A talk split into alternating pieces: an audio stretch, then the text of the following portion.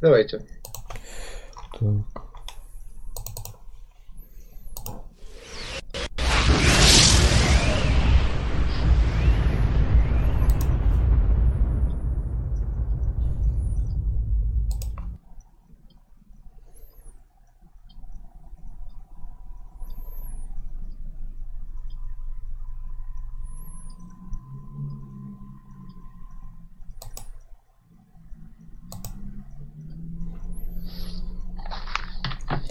Добрый день, всем привет, это канал «Русские интересы», я социолог Сергей Задумов. Сегодня мы хотим поговорить про левый терроризм, про леваков, и сделаем это на основе истории Нечаевского дела. У нас в гостях Аркадий Юрьевич Минаков, здравствуйте. Здравствуйте. Это российский историк, доктор исторических наук, профессор исторического факультета Воронежского государственного университета, специалист в области русской общественной мысли, директор зональной научной библиотеки ВГУ.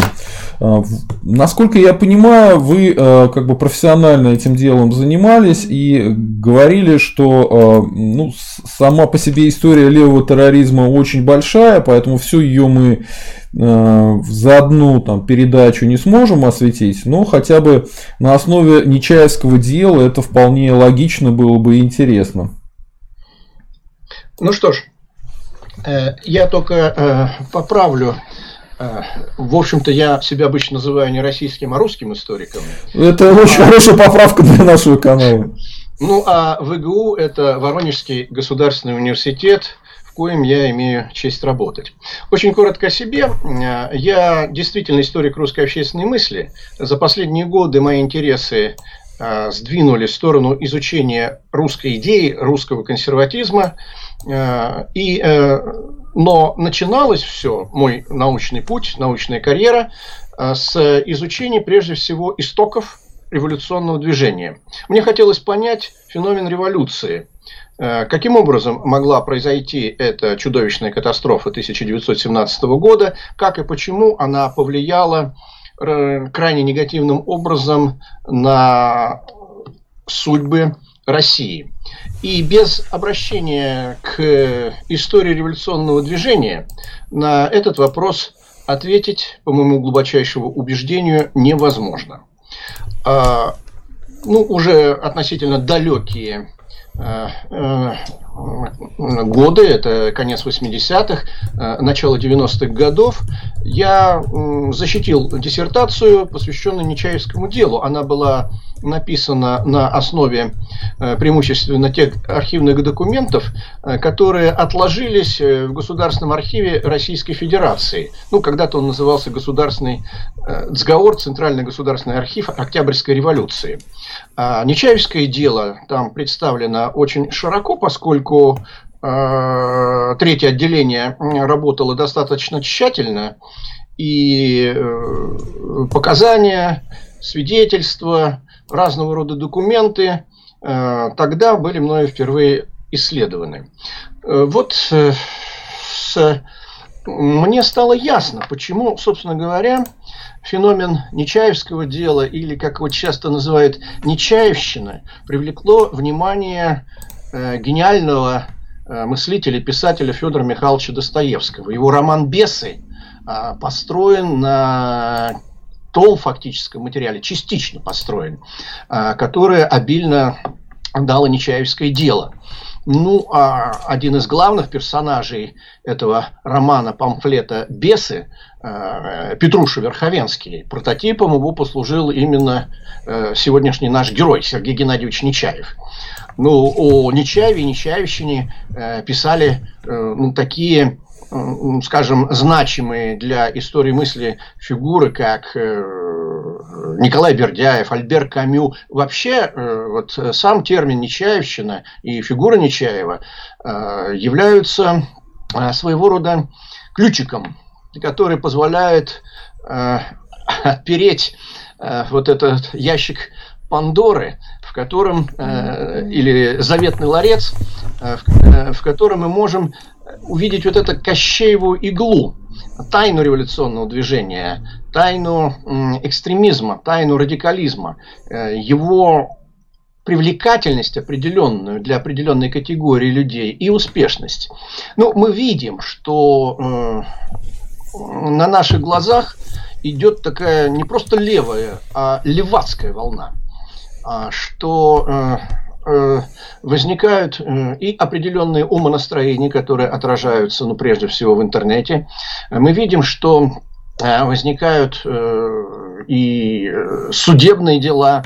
Мы узнаем о конкретных деятелях, о конкретных, так скажем, революционных акциях, группировках. Причем они сознательно используют ту символику, ту информацию, которая связана с нечаевщиной и нечаевским делом. То есть это очень устойчивая такая идеологическая, организационная модель, которая чрезвычайно привлекательна для современных левых экстремистов. Соответственно, поскольку интерес к революционному движению, к сожалению, в консервативной среде, в среде традиционалистов, среди людей, которые исповедуют христианские права и убеждения, к сожалению, не слишком высок, вот моя цель в данном случае показать, что подобного рода знания абсолютно необходимо для формирования адекватного отношения к феномену левачества, левого экстремизма, революционности. Ну, а теперь, собственно... А можно одну реплику или вопрос, точнее? Я правильно понимаю, что в архивах есть полностью Нечаевское дело, и вы его изучали, и, собственно говоря, нынешняя лекция будет на основе как раз вот этих данных, да? Да, конечно. И у меня тогда вопрос... Ага. Да, конечно. Это очень обильные такие материалы, это сотни папок с пожелтевшими делами, это, повторюсь, показания, свидетельства очевидцев, документы самих нечаевцев. Ну, естественно, я привлекал всю ту литературу, так сказать, ту публицистику, газетные, журнальные статьи, мемуаристику, переписку, дневниковые записи. Ну, поскольку это дело, повторяю, оставило в истории значительный след. В следующем году я планирую издать книгу. Материал отлежался. Появилась, с моей точки зрения, настоятельная необходимость этот материал актуализировать. И я надеюсь, что вот в следующем году книга в несколько сот страниц построена исключительно, прежде всего, их каркас – это архивный материал, и будет издана. Угу. Хорошо, тогда мой вопрос, который я вам хотел задать, я его чуть-чуть попозже адресую. Давайте тогда к сути дела перейдем. Ну что ж, я предлагаю следующую схему. Сейчас я максимально коротко расскажу о сюжетной канве, дам нарратив этого самого нечаевского дела, а затем покажу, каков был резонанс и какие можно извлечь уроки. Ну, что касается резонанса и уроков, здесь уместны любые вопросы, как с вашей стороны, так и со стороны заинтересованной аудитории. Угу. Ну, итак, начнем вот с чего. Нечаевщина. Нечаев – это что такое и кто такой? Сергей Геннадьевич Нечаев – это русский революционер, экстремист, террорист, один из людей, создавших своего рода матрицу, парадигму революционного движения. Он дал ему чрезвычайно много. Миф о Нечаеве вдохновлял поколение революционеров и, как выясняется, вдохновляет леваков и по настоящий день. Почему? Кто это такой? Ну, начнем с того, что это сын бывшего крепостного крестьянина, ремесленника из, ну, тогда это было село Иваново. Потом это стал один из крупнейших промышленных центров. То есть это был человек, не принадлежавший к высшим сословиям. Он не был ни дворянином, ни из духовных. Это человек, которому пришлось, что называется, прокручиваться для того, чтобы выйти на поверхность. Известно, что жизнь его складывалась чрезвычайно тяжело. В семье господствовал, что называется, родительский деспотизм. Он рано привык к насилию, в том числе и по отношению к себе, и, разумеется, проявлял его по отношению к другим. Это был такой жесткий тип, который вырос, ну, буквально в человеческого монстра. Это очень сильная, очень яркая личность, которая всегда будет, наверное, привлекать внимание писателей, драматургов и так далее. Вот деспотизм, крайняя нетерпимость, невероятная выживаемость в самых сложнейших условиях, этакая жизненная цепкохвостость, стремление решать возникающие проблемы путем обмана, мистификации, насилия. Это то, что закладывалось в раннем детстве. Но, тем не менее, парень обладал сильным интеллектом и огромной волей. Ну, его трудоспособность удивляла современников. Он мог работать, учиться по 12, по 14 часов. Вот самостоятельно осилил курс, гимназический курс, и устроился вольно определяющимся в Петербург, в Санкт-Петербургский университет. Это было нелегко, хотя, конечно, человеку со способностями и с желанием, это, ну, в общем-то, подобного рода сценарий достаточно легко мог быть реализован. И не надо думать, что русская система образования того времени высшего была закрыта для выходцев из низших слоев. Напротив, в то время она их очень активно рекрутировала. Ну, будучи вольнослушателем Санкт-Петербургского университета, еще это какой-то просто демоническая деталь, он работал учителем закона Божьего в одном из училищ Санкт-Петербурга, Сергиевском училище. Ну, тогда уже знающие современники знали, что Сережа отличался жесткостью характера, самолюбием, мнительностью, невероятным трудолюбием, терпением, усидчивостью, и в то же время скрытностью и интеллектуальной нечистоплотностью. Интеллектуальная нечистоплотность составляла в том, что, будучи великим спорщиком, он всегда использовал такие аргументы, которые, ну, в общем-то, не соответствовали действительности. Попросту говоря, он постоянно прибегал к лжи и мистификациям для того, чтобы добиться победы над собеседником. Это одна из черт его характера. Вот этот человек, оказавшись в Санкт-Петербурге в 1868-69 году, стал одной из центральных фигур зарождавшегося тогда революционного экстремистского подполья. Оно потерпело сокрушительное поражение и разгром после выстрела террориста Каракозова в 1866 году. Значительная часть этой публики была арестована, бежала за границу или оказалась в ссылке и в тюрьмах. И, так сказать, это движение переживало по самопризнанию, так скажем, их самих жестокий кризис. Вот на этом фоне появляется сильная фигура, которая одержима идеи разрушения существующего строя, идеи революции. Нечаев ненавидел окружавшую его действительность. Буквально все, ну, если верить всем тем текстам, свидетельствам, которые вышли от очевидцев в России, вызывало у него омерзение. И для него не существовало, в общем-то, жизненного позитива. Русская история – это сплошная такая черная, мутная жижа, в которой есть проблески, так сказать, восстаний, бунтов, и кроме этого ничего нет.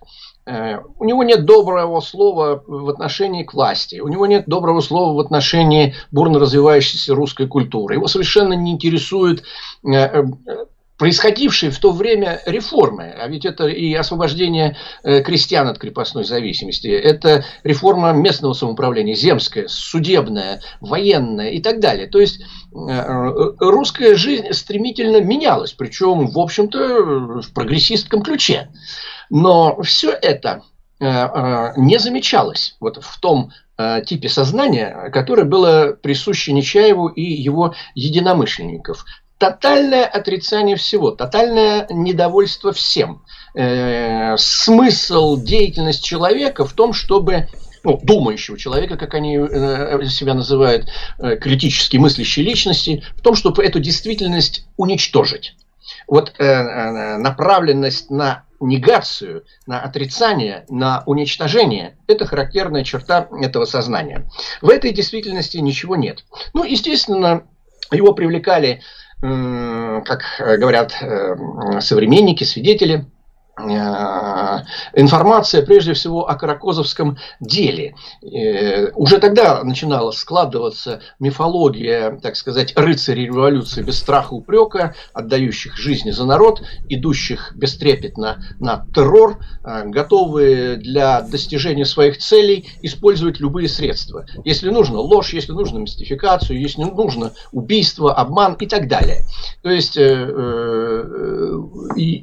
уже закладывается тогда, так сказать, ценностная, психологическая основа, на которой прорастали уже в течение десятилетий совершенно определенные общественно-политические типы, которых мы называем революционерами.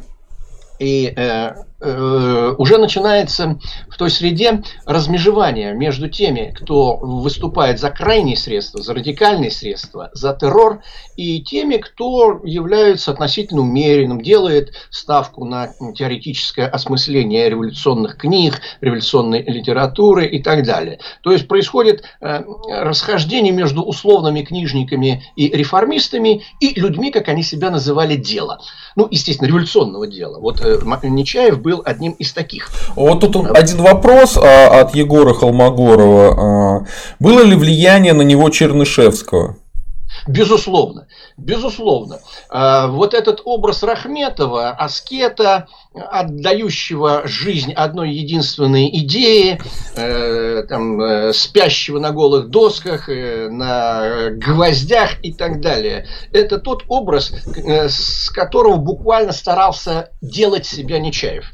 Он, безусловно, очень сильно повлиял на ту генерацию экстремистов, которым принадлежал Нечаев. Влияние Чернышевского здесь огромно. Он, собственно говоря, предложил вот модель, тип личности, которая готова идти путем разрушения, идти путем революции и всю свою жизненную волю, энергию, ум и так далее концентрирует на достижении этой цели.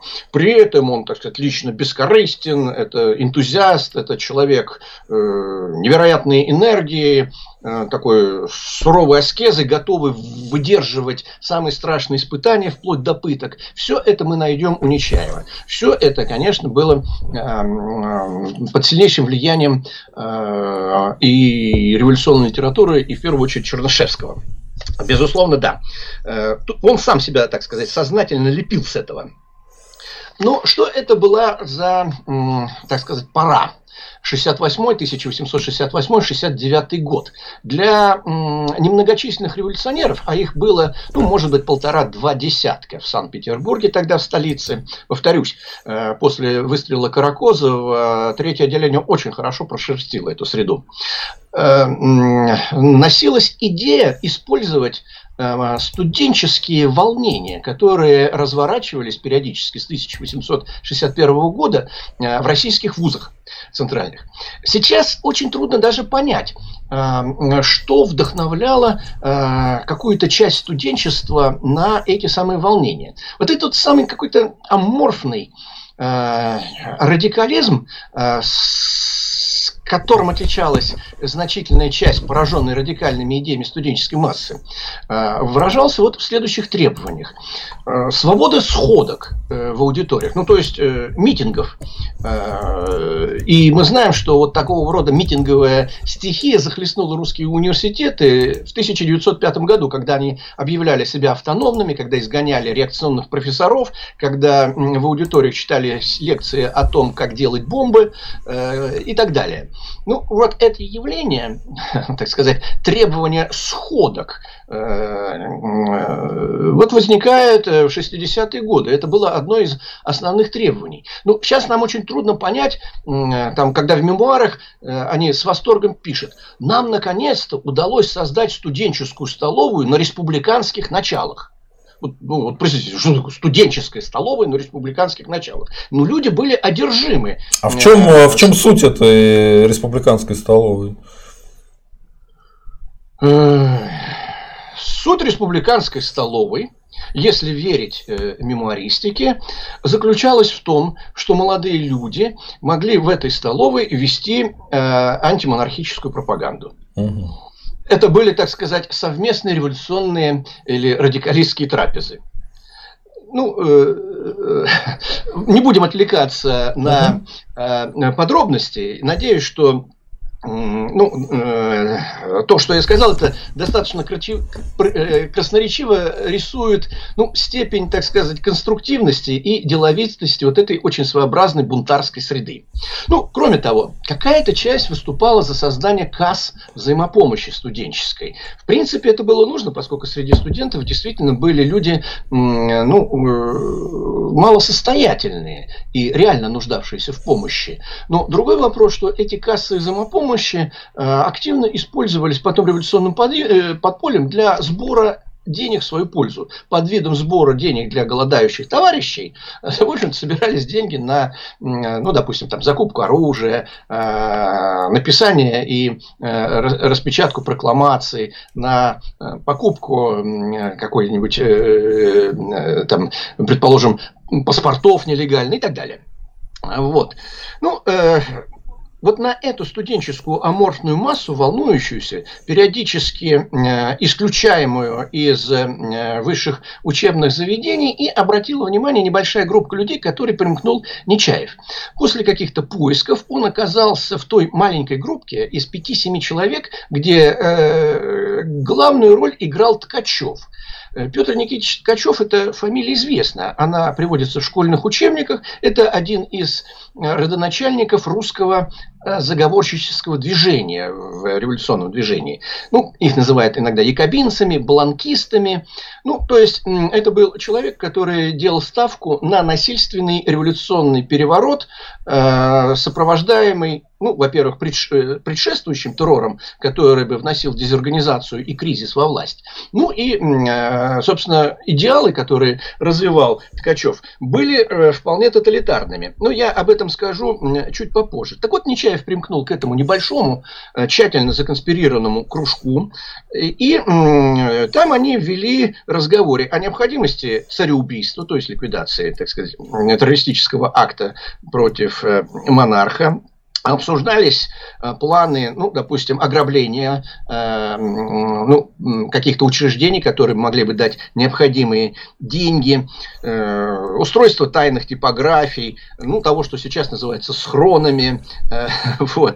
Естественно, велись разговоры о жесткой конспирации, о необходимости наказывать смертью тех, кто разгласит эту тайну. Тайну существования кружка, разговоров в нем, идейных программ и так далее. Вот члены этой группировки внедрялись в студенческие коллективы и старались, как бы сказать, накалить атмосферу, радикализовать студенческие требования, радикализовать студенческую массу. При этом члены вот этого кружка Нечаева-Ткачёва ввели тщательную работу, выделяли наиболее недовольных студентов, тех, которые являются лидерами студенческой массы, и начинали работать с ними, стараясь, так сказать, вести среди них пропагандистскую работу, перетянуть на свою сторону, убедить и так дальше. Повторюсь, в целом студенческая масса еще, конечно же, была далека до того революционного типа, который, как они хотели бы, должен был из нее выработаться. Рахметовых тогда, что и говорить, было мало. Вот.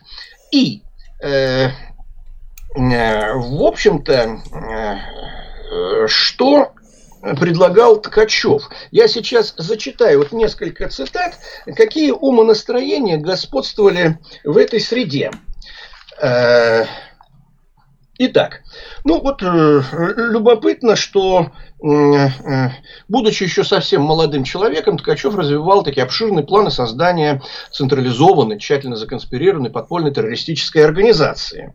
И находил, что для обновления России необходимо уничтожить всех людей старше 25 лет. Почему? А потому что они невосприимчивы к радикализму и к революционным идеям, которые, так сказать, любы Ткачёву и тем, что он считал нужным пропагандировать и распространять. Вот приведу несколько цитат из его стишков ранних. «Теперь нам надобен топор, нам нужен нож, чтобы свой позор смыть кровью притеснителей. Мы будем рушить все, не пощадим мы ничего, что было создано веками. Мы церковь строим и дворец, пусть рабством будет и конец, всему отжившему, гнилому, пусть будет место новому, живому, очистит наше разрушение». Ну, эдакие предтечи Маяковского, да? Вот. Ну, а вот оценка в целом, так скажем, русской действительности и жизни. «Зачем же мыслью ядовитой смущать нам жизни краткий миг? Боготворить кумир разбитый, зачем твердить нам старый бред? Что жить без мысли невозможно, что знание это свет, где все бессмысленно и ложно». Да, в мире, который их окружал, они видели только бессмыслицу и ложь, абсурд, который нужно уничтожить и взорвать. Это ядро этого умонастроения. Ну, а можно один вопрос нашего спонсора, зрителя постоянного? Денис Козырев спрашивает: а за чей счет такая конспирированная сеть? Это же дорого. Я сейчас расскажу. Источники, финансовые источники были самыми разнообразными. И по ходу повествования, я сейчас очень коротко назову. Ну, во-первых, собирали средства под видом помощи товарищам. Это раз. Второе, были пожертвования от сочувствующей умеренной публики. Далее,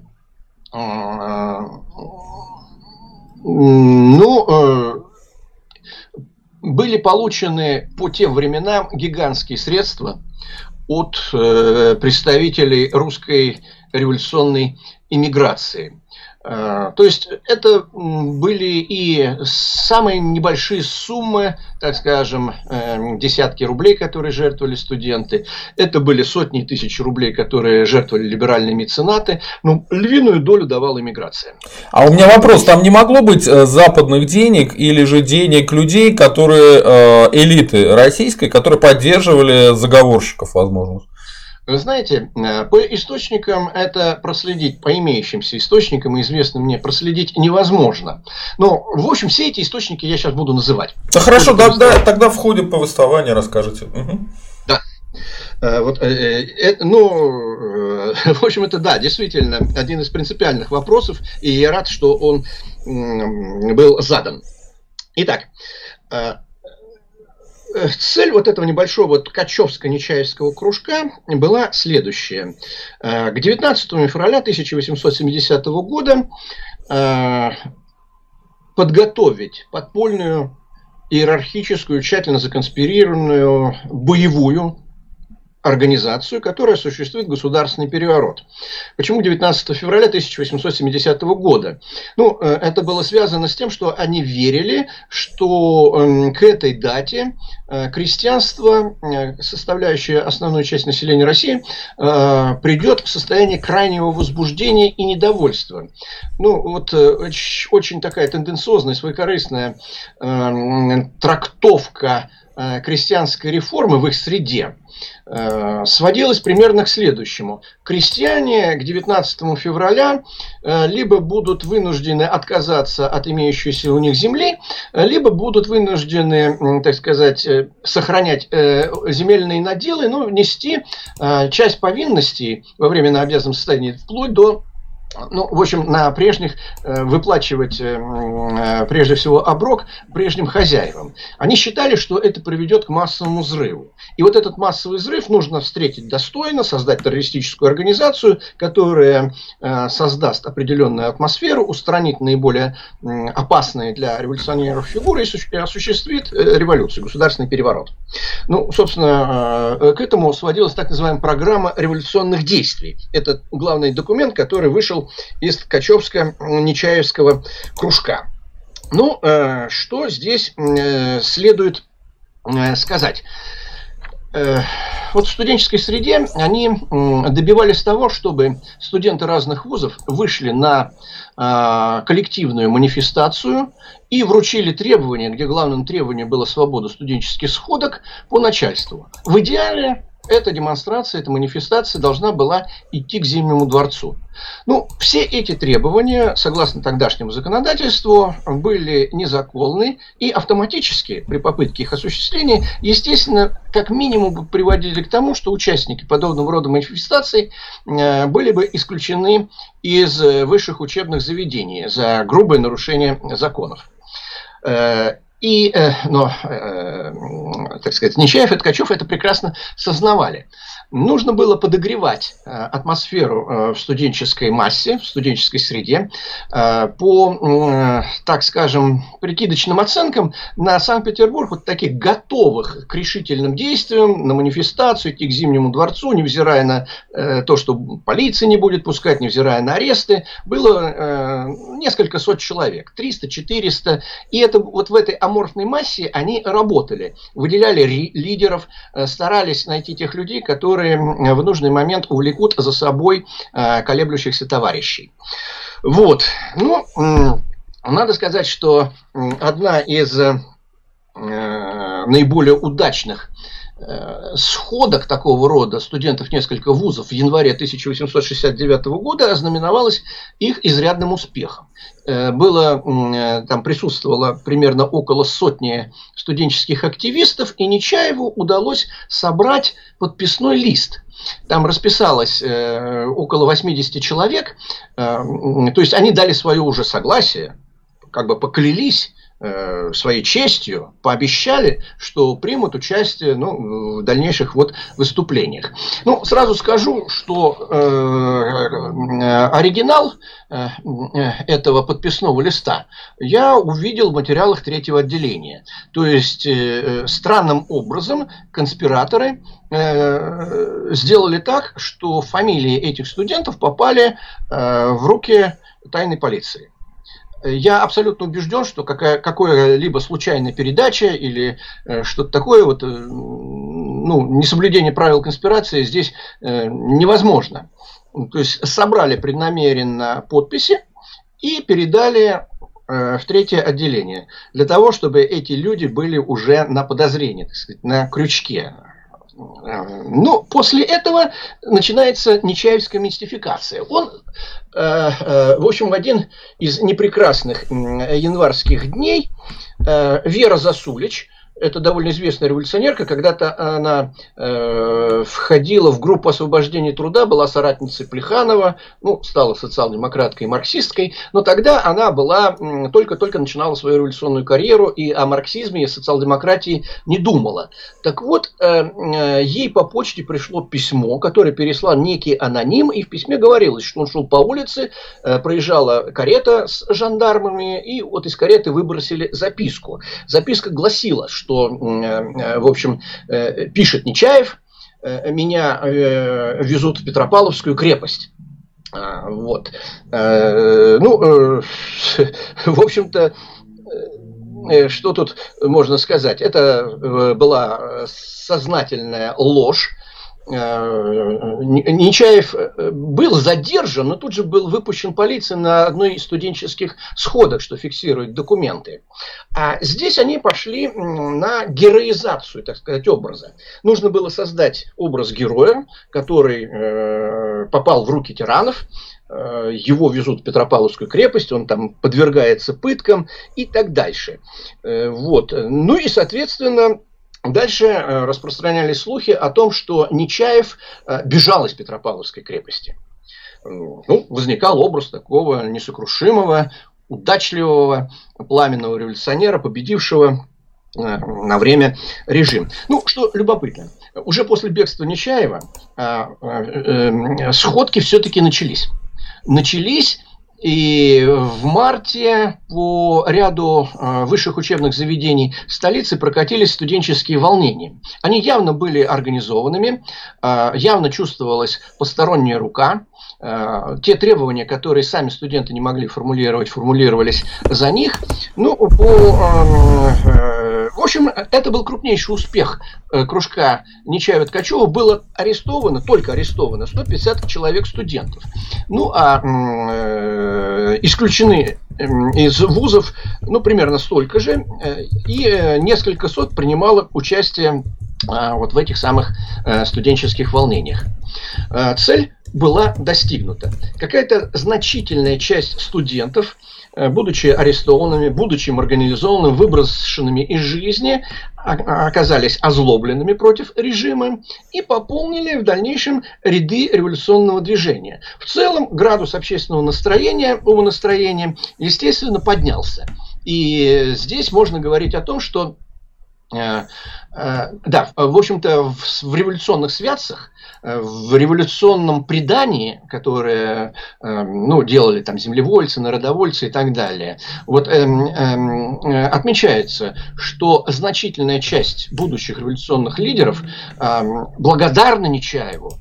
Тогда они еще были умеренными, тогда они еще были зелеными, тогда они еще ничего не понимали. Но вот благодаря тому, что они были арестованы, исключены из вузов, они сделали окончательный выбор в пользу революционного движения и пошли в подполье. Вот такая вот интересная, немаловажная деталь. Как подполье, буквально несколько человек, хорошо организованных и знающих, чего они хотят, могли работать с аморфной массой и, так сказать, на будущее структурировать ее. Ну, так или иначе, после, я отпускаю подробности, летом 1869 года Нечаев оказался за границей. И там входит в контакт с лидерами, с культовыми фигурами революционной миграции. Он входит в союз с Михаилом Бакуниным, Николаем Огарёвым. Это легендарные фигуры, это лидеры буквально революционного движения. Такие мастодонты. К ним приезжает совершенно незнакомый юноша и разговаривает с ними на равных. Ну, он приехал от имени большой организации, от имени некого тайного комитета. И ему верят. А почему верят? Да потому что факт налицо. Волнения состоялись. И с точки зрения пламенных революционеров, разумеется, у этих волнений был хороший результат. Бакунин и Огарёв безоговорочно верят всему тому, что рассказывает Нечаев. Ну, плюс еще приходят, очевидно, какие-то известия, подтверждающие из России то, что, в общем-то, Нечаев практически ничего не преувеличивает. Вот. Ну, далее. Что происходит? Происходит следующее. Между Бакуниным, Нечаевым, Огарёвым заключается такой союз. Они его называют Европейский революционный союз. Нечаеву дают значительные деньги. Весьма значительные деньги. Был так называемый Бахметьевский фонд. Это богатый помещик, который оставил деньги Герцену на нужды революционного движения. Этот фонд не трогали, а вот с точки зрения Бакунина и Огарёва наступил тот момент, когда кубышку можно распечатать и пустить на реально революционное дело в России, поскольку революция близка и так сказать, гибель ненавистного режима уже, ну, предопределена. Это 1870 год, нужно работать, нужно по максимуму раздувать пламя революционного пожара, пламя революционной пропаганды. Один вопрос буквально, который просто пояснит, какого характера были связи с зарубежными организациями. Это были какие-то по масонской линии организации, либо что? Потому что Герцен был в каких-то таких тайных организациях в Российской империи, это точно, он это даже особо и не скрывал, он рассказывал про пожары, которые организовывались тогда, а они поддерживали. Так вот, не было ли Нечаев вхож в такие организации? Знаете, масонского следа здесь... Ну, может быть, пара масоны, не обязательно масоны в чистом виде. Я просто...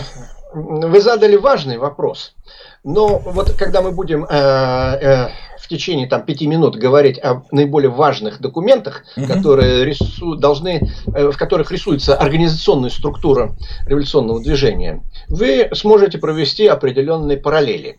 Ну, собственно, Нечаев, Бакунин готовы были учиться у кого угодно, это открыто провозглашали. Неважно у кого, у иезуитов, у масонов и так далее. То, что ведет к успеху революции, мы будем использовать. Что же касается Бахметьевского фонда, то это была достаточно большая сумма по тому времени, это было несколько десятков тысяч рублей. И вот значительная часть этой суммы пошла на такую пропагандистскую кампанию в России. Вольная русская типография, созданная Герценом и Огарёвым, переключилась на напечатание абсолютно экстремистских прокламаций. План этих прокламаций, план этой так называемой прокламационной кампании хорошо рисует знаменитейший документ, который называется «Катехизис революционера». Вот этот самый «Катехизис революционера», если хотите, это вот как бы матрица, квинтэссенция революционного сознания, революционной идеологии, которая сформулировала несколько человек. Несомненно, авторство Нечаева. Несомненно, то, что этот документ составлялся Ткачёвым. Несомненно, то, что к нему руку приложили Бакунин и Огарёв. То есть, наиболее такие мощные интеллектуальные силы тогдашнего революционного движения создали очень яркий, запоминающийся, выразительный и страшный документ. Итак, что же это за катехизис революционера? Это, в общем-то, как бы тайная инструкция, как, на каких основах моральных, организационных строить жизнь сознательного революционера, как создавать организации, какую проводить политику, как строить отношения с товарищами по революционному движению и так далее. Во-первых, там была сформулирована то, что можно назвать программой революционного макиавеллизма. Цитирую. «Он, революционер, презирает и ненавидит во всех побуждениях и проявлениях нынешнюю общественную нравственность. Нравственно для него все, что способствует торжеству революции. Безнравственно и преступно все, что помешает ему». То есть, никаких моральных норм, которые связаны с автономной, религиозной этикой, не существует. Есть только революция и все, что ведет к ней. Оправданы любые средства. Старая христианская буржуазная мораль должна быть напрочь отброшена. Мы руководствуемся логикой голой революционной целесообразности. Все поганое общество... Поганое общество, это термин катехизис революционера, должно быть уничтожено. Оно делится на несколько категорий, осужденных на смерть. Первая категория – люди, особенно вредные для революционной организации. Те, чья внезапная и насильственная смерть может навести наибольший страх на правительство. Вторая категория – люди, которым временно даровали жизнь для того, чтобы они рядом зверских поступков довели народ до неотвратимого бунта. Третья категория – множество высокопоставленных скотов, перед смертью которых надо было эксплуатировать всевозможными манерами, сбить их с толку и, овладев их грязными тайнами, сделать их своими рабами. То есть, ориентация на то, чтобы найти среди коррупционеров тех, кого можно было шантажировать и тянуть с них капиталы. Четвертая и пятая категория обреченных на истребление – это либералы и несогласные с тактикой Нечаева, Бакунина, Ткачёва революционеры. Это расходный материал, который нужно безжалостно использовать для провокаций, а дальше, скажем, конспирировать по их программам, делая вид, что слепо следуешь за ними, а между тем прибрать их в руки, овладеть всеми их тайнами, скомпрометировать их до нельзя, так чтобы возврат для них был невозможен, и их руками мутить государство. А товарищей, более умеренных революционеров, толкать на всевозможные акции, пусть они будут арестованы, пусть они будут гибнуть, пусть погибнут тысячи, но из уцелевших сотен выработаются десятки, которые будут последовательными революционными типами а-ля Нечаев. То есть, безжалостная мясорубка, в том числе и к условным своим. Это одна из характерных особенностей вот этого экстремистского, террористического, левацкого сознания. И этим принципом сам Нечаев следовал на протяжении своей, с позволения сказать, революционной карьеры. И, в общем-то, эту традицию он в дальнейшем закладывал. То есть, революционер – это вот буквально некий сверхчеловек. существо обреченное. Не имеет, вот он пишет, для него нет ни своих интересов, ни дел, ни чувств, ни привязанности, ни собственности, ни даже имени. Все чувства в нем должны быть задавлены одной целью, холодной страстью революционного дела. Никакого романтизма, никакой чувствительности, для него нет понятий любви, дружбы, родственной привязанности и так далее. То есть вот формировалась такого рода этика, которая, в общем-то, многое объясняет в революционном подполье. Это была именно, вот, говоря гумилевским языком, некая антисистема. Антисистема, в которой формировался вот пассионарный тип, который буквально вот был пропитан вот этой черной разрушительной энергетикой.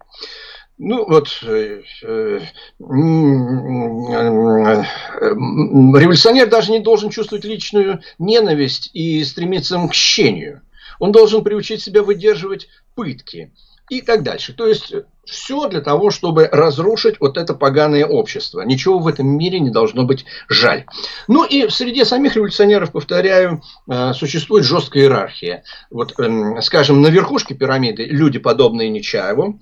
Затем революционеры второго и третьего разряда, вот, не совсем посвященные, так он называет их, отношение к которым должно соображаться не какими-нибудь личными чувствами, но только в пользу революционного дела. Ну, то есть такая иерархическая каста, которая ставит себя не только над обществом, но и над теми, кого, ну, разумеется, и над народом, и над своими собственными товарищами. Ну, фактически, это вот, документ, который рисует облик настоящего профессионального революционера. Вот. Ну и большая часть революционеров, самих революционеров, это просто пушечное мясо.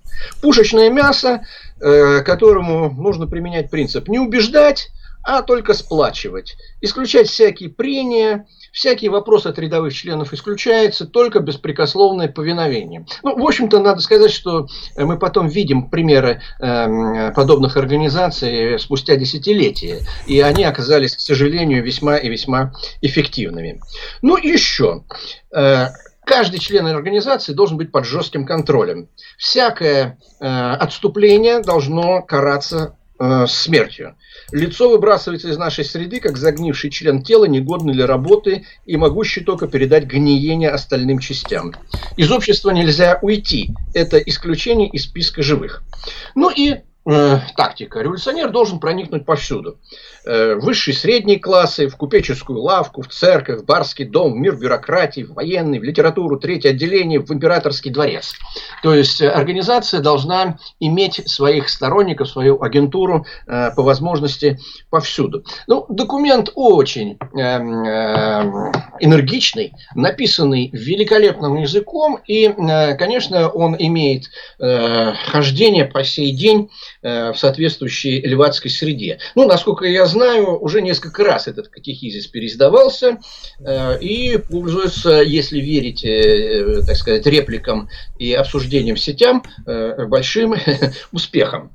Ну, вот смотрите, получается интересный факт. Они говорят о свободе, равенстве и братстве, но в своем катехизисе революционеров изначально говорят, что никакого равенства нет и быть не может, что у нас одни права, а у вас другие, и даже самих революционеров мы будем подставлять, если нам это выгодно, если нам это нужно. А уж с нереволюционерами церемониться вообще нечего. Ну, да. Это, ну, даже не пушечное мясо. Мне трудно подобрать какие-либо определения. Ну и еще один очень важный пункт. Обычно его спихивают на Бакунина. Дескать, это его анархистские заморочки. Ставка на разбойный мир. Но, в общем-то, в нечаевских высказываниях, его конкретной практике, ставка на поиск союзников в уголовном мире, ставка на, вот, на преступный элемент, который так в дальнейшем характерно проявилось в событиях 20 века, Это одна из основных. Не стоит смеяться над Бакуниным и Нечаевым. Речь шла не об былинных разбойников, а о вполне тривиальной смычке с преступным миром. Они его так трактовали. Это люди, которые ненавидят существующее общество, они ненавидят существующую власть, они ненавидят существующие законы, они умеют конспирировать. В принципе, это люди дела, с которыми мы всегда найдем общий язык. Вот примерно такая логика. То есть ставка на смыкание с уголовной стихией здесь продемонстрирована совершенно недвусмысленно и изначально. Ну вот, после такой артподготовки, да, было издано несколько десятков прокламаций с разными названиями, которые широко распространялись очень оригинальным способом. Это тоже был один из способов радикализовать общество. То есть, мало того, что, например, эти прокламации крайне экстремистского содержания, например, рассылались противникам или умеренным в России, которых он знал. Понятное дело, что он рассчитывал на то, что их будут арестовывать, они попадут под наблюдение, и, соответственно, какая-то часть погибнет, но какая-то часть, если уцелеет, будет представлять собой уже не пушечное мясо, а, так сказать, верных соратников. То есть, прокламации рассылались по определенным адресам с целью, так сказать, создать некий кадровый резерв, поскольку против этих людей, которые рассылали, конечно же, неизбежно должны были последовать репрессии. Ну и плюс ко всему, просто брались адресные книги и наугад рассылались эти прокламации. Подразумевалось, что этих людей тоже будут хватать, ну и, соответственно, будет усиливаться градус недовольства, который приведет к тому, что революция приблизится. Но тут еще есть очень важный факт для пропаганды, то есть у правительства будет создаваться ощущение, что это какая-то гигантская тайная организация, туда входит так много людей, и вот они по списку получают какие-то свои инструкции, катехизис, и это же можно будет использовать и в своей среде, да, для пропаганды того, насколько мы круты, могущественны.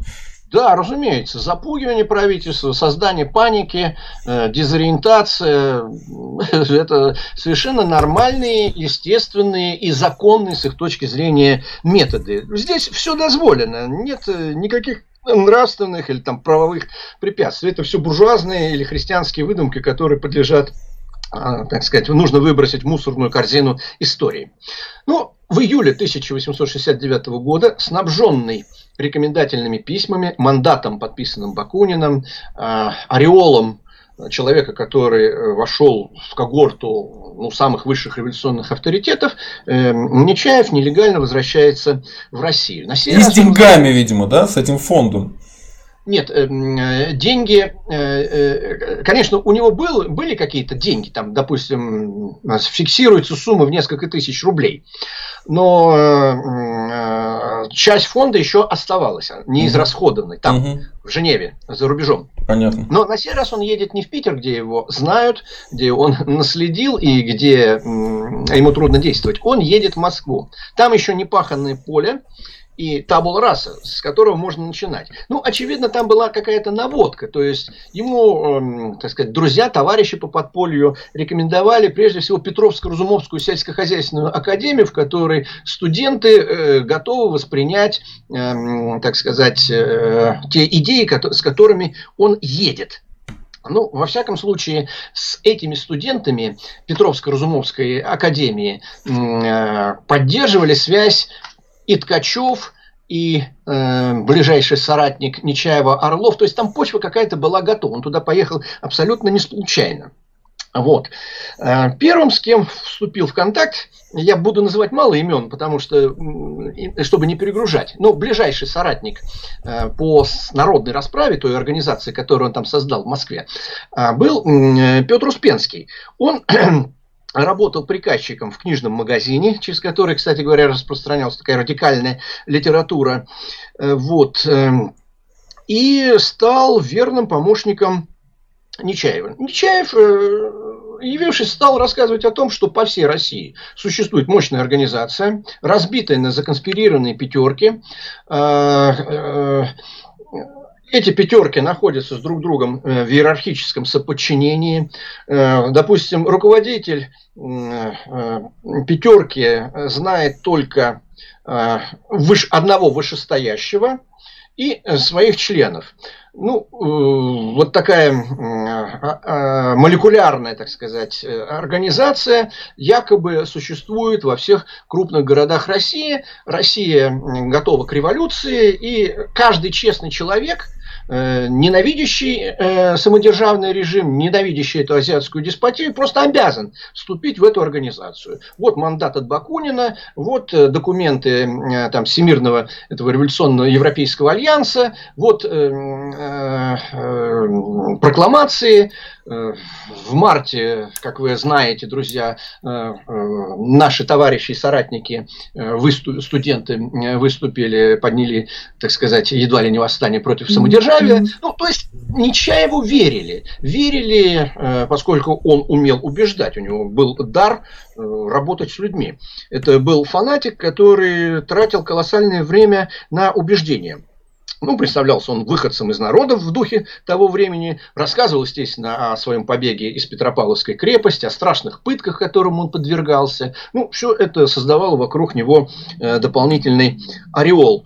Ну, и плюс ко всему, вот все эти качества, аскетизм, умение работать своеобразно, конечно, я беру это слово в кавычки, по 12 часов в день производили очень сильное впечатление на окружающих. Ну, начинает он создавать эту народную расправу. Студенчество, которое попалось, так сказать, в сети организации... Умение работать. Да-да-да. Так вот, значит, ну, цель была следующая, как показывают материалы следствия. Ему нужно было, поработав с аморфной студенческой массой, выделить решительных людей, 40-50 человек, то есть такой вот отряд террористов-боевиков, чтобы к февралю 70-го года, когда усилится градус народного недовольства, они в это свято верили, вот эти 40-50 человек осуществят государственный переворот, захватят Зимний дворец, убьют царскую фамилию, истребят, так сказать, столпов существующего режима, и в России начнется, ну, так сказать, революция. При этом он ввел тотальный контроль за завербованными студентами. То есть он брал с них многочисленные подписки, обязуясь принять участие, верю там в то-то, разделяю какие-то такие-то идеи. То есть собирал те документы, которые, разумеется, с точки зрения тайной полиции, Третьего отделения, были компрометирующими. Ну и кроме того, вот такого рода клятвы, подписки, естественно, отрезали подписантам путь назад. Они как бы вынуждены были уже идти дальше по тому пути, на который их толкал Нечаев. Какие-то многочисленные отчеты. На каждого собиралось досье. Причем каждый член организации. Разумеется, досье, которое содержало в том числе и сведения компрометирующего характера. Сам он демонстрировал чрезвычайную осведомленность обо всем. Он знал какие-то малейшие детали, в том числе личной, там, интимной жизни, поскольку он эту специальную информацию создавал. Очень часто, присутствуя на заседании кружков, он сидел за ширмой, так, чтобы его не видели. Все это слушал, мотал на ус, а потом поражал своей осведомленностью, знанием каких-то тончайших деталей людей. И им казалось, что вот этот комитет, от имени которого он выступал, вездесущ. Ну, вот такие методы конспирации вообще-то традиционно использовались в революционной среде. Ну, в общем, к лету, к осени ему удалось сколотить, так сказать, головной кружок, который помимо упомянутого Успенского входило еще несколько человек. Детали отпущу. Там был такой студент Иван Иванович Иванов. Вообще фамилия, имя и отчество символические. Иван Иванович Иванов. Этот Иван Иванович был человеком, очевидно, неуживчивым. самостоятельным, критически мыслящим, и с каких-то пор стал замечать, что, в общем-то, так сказать, приказы комитета, от имени которого действовал Нечаев, всегда совпадают с мнением Нечаева. И начал, так сказать, ставить под сомнение некоторые его шаги, некоторые заявления и так дальше. Между ними начинал возникать конфликт, который углублялся, расширялся. И в тот момент, когда Иван Иванов заявил о том, что порывает с Нечаевым и создаст организацию на тех же самых принципах, на которых создавалась народная расправа, пришел, так сказать, момент истины. К этому времени, в общем-то, было создано, по некоторым данным, 33 кружка, завербовано до 400 человек.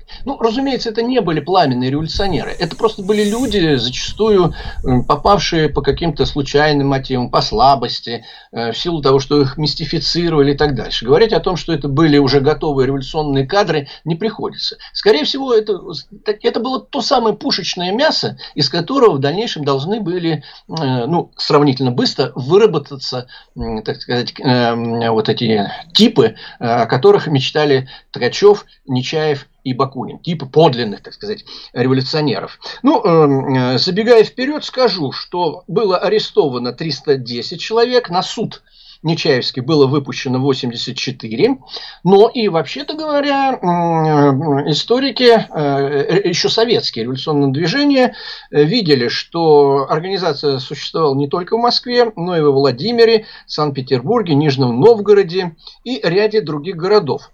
То есть были какие-то там сторонники. Но получается, что он не врал, то есть у него действительно были связи на Западе серьезные, с самыми высокими кругами, и что действительно по всей России были отделения этой террористической организации. Не по всей, конечно. И плюс ко всему, понимаете, допустим, возьмем Москву. На Москву пусть их там будет 400 человек вот этого пушечного мяса. Много это или мало? Тем более втянутыми разного рода мифами, фальсификациями и так дальше. Но, в общем-то, да. Будем говорить так. Нечаев для создания организации использовал, безусловно, ложь, мистификаторские методы, но организация, пусть и слабая, но была. Конечно, она охватывала не всю Россию. Прежде всего Москву, прежде всего Петровско-Разумовскую академию ее студентов, но там по 2, по 3, по 4, может быть, где-то 10 человек, конечно, имелись в наличии в некоторых других центрах. 4 ноября между Ивановым и Нечаевым произошла какая-то роковая ссора. Нечаев, поскольку существование организации возникла серьезная угроза, смог убедить своих ближайших соратников в том, что Иванов – это шпион, это провокатор, и его необходимо убить. Что они и сделали 21 ноября 1869 года в парке Петровско-Разумовской академии в таком искусственном каменном гроте. Убивали неумело, Иванов в темноте долго сопротивлялся, его душили, он царапался, кусался, но в конце концов его умертвили, а тело бросили в пруд. В общем, это был, так сказать, важнейший акт повязанности кровью. Устранен был. В принципе-то они знали, что речь идет просто о том, что мало кто верил в версию шпиона. Скорее устраняли чужеродный элемент, который не подчиняется общей дисциплине и общим приказам. Это осознавалось, так скажем, ближайшими соратниками Нечаева. Спустя несколько дней происходит арест Успенского. Нечаев сам себе выкопал яму. Успенский, как я говорил, работал приказчиком в книжном магазине, который приторговывал такой достаточно радикальной литературы, которая проходила цензуру. Но во время пропагандистской летней кампании Нечаев несколько раз посылал ему прокламации.